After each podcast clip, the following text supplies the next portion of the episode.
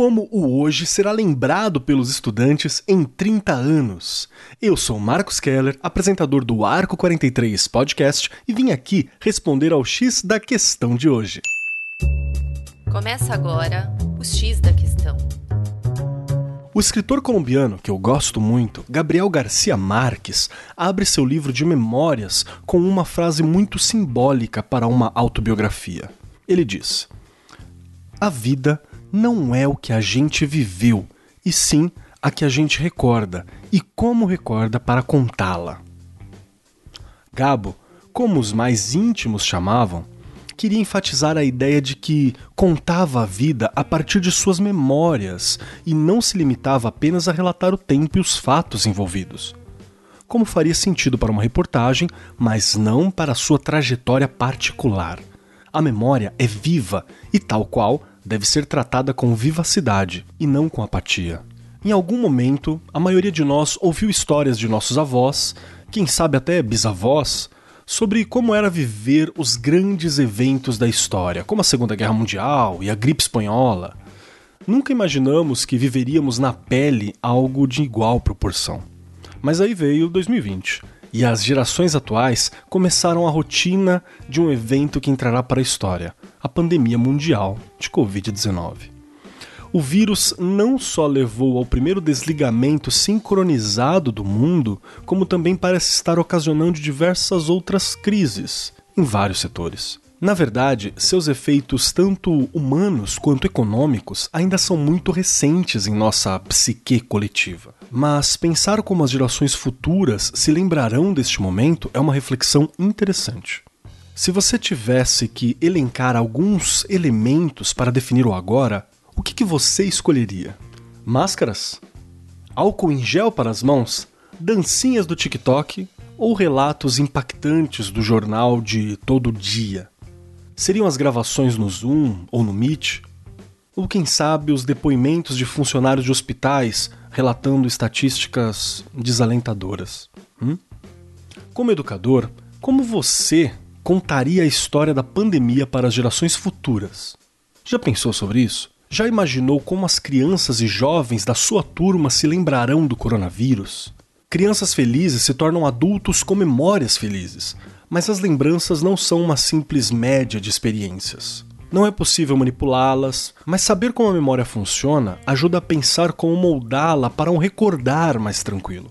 As pessoas pensam em suas histórias de vida apenas como isso, uma história, e então narram preenchendo lacunas e editando eventos fora do lugar, conforme necessário.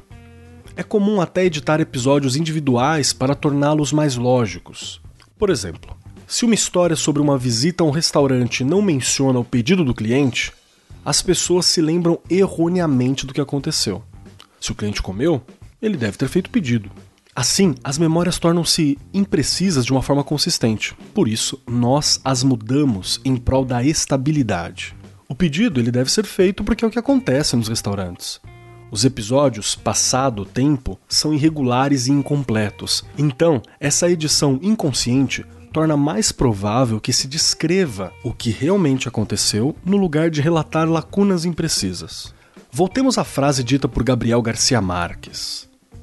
A vida não é a que a gente viveu, e sim a que a gente recorda. E como recorda para contá-la.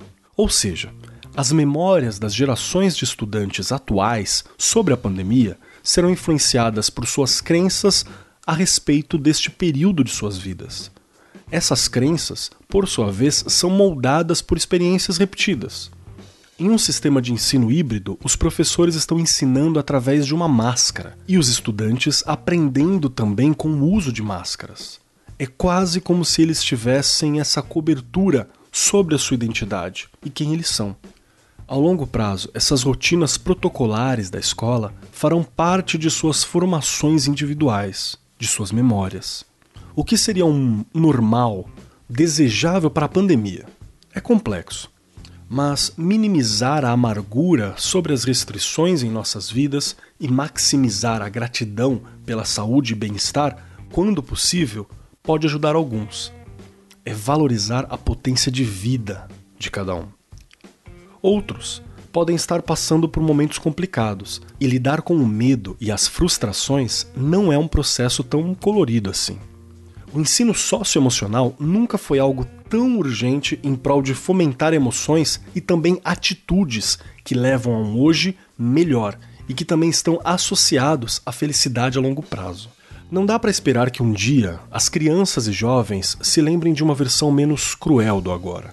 Porém, dá para ajudá-los a passar pelo que realmente está acontecendo, com as partes difíceis e nutrindo a esperança de que no fim todos fiquem bem. Em uma época em que tanto está fora do nosso controle, há algum consolo em saber que fazer isso é algo possível. Afinal, se tem um ponto que o aprendizado remoto nos lembrou, é que um aprendizado poderoso só pode acontecer quando estamos engajados, com energia e focados. Como educador, pense nas coisas que você faz em sala de aula e em como elas se tornarão experiências de memória narráveis daqui a 30 anos para os seus estudantes. Na educação há muitas coisas a considerar. Há padrões, planos de aula que se deve desenvolver para qualquer organização. Temos as avaliações e as metodologias, que são super importantes. Mas às vezes tudo se resume ao que é preciso fazer hoje para que o hoje seja melhor e a lembrança do hoje também seja melhor. Esse parece ser o tema do ano letivo de muitos profissionais. Dentro da atual situação, os passos de formiguinha, dados sem pretensões de mudar a história da humanidade, acabarão por impactar o mundo. Eu acredito muito nisso e tem sido uma das minhas lutas manter e nutrir essa potência de vida, essa potência por impactar o mundo através dos pequenos atos, com os meus alunos, com o meu dia a dia. E eu te convido para fazer o mesmo. Eu sou Marcos Keller e esse foi o X da Questão as pílulas quinzenais do Arco 43 Podcast. O X da Questão, por Arco 43, o podcast da editora do Brasil.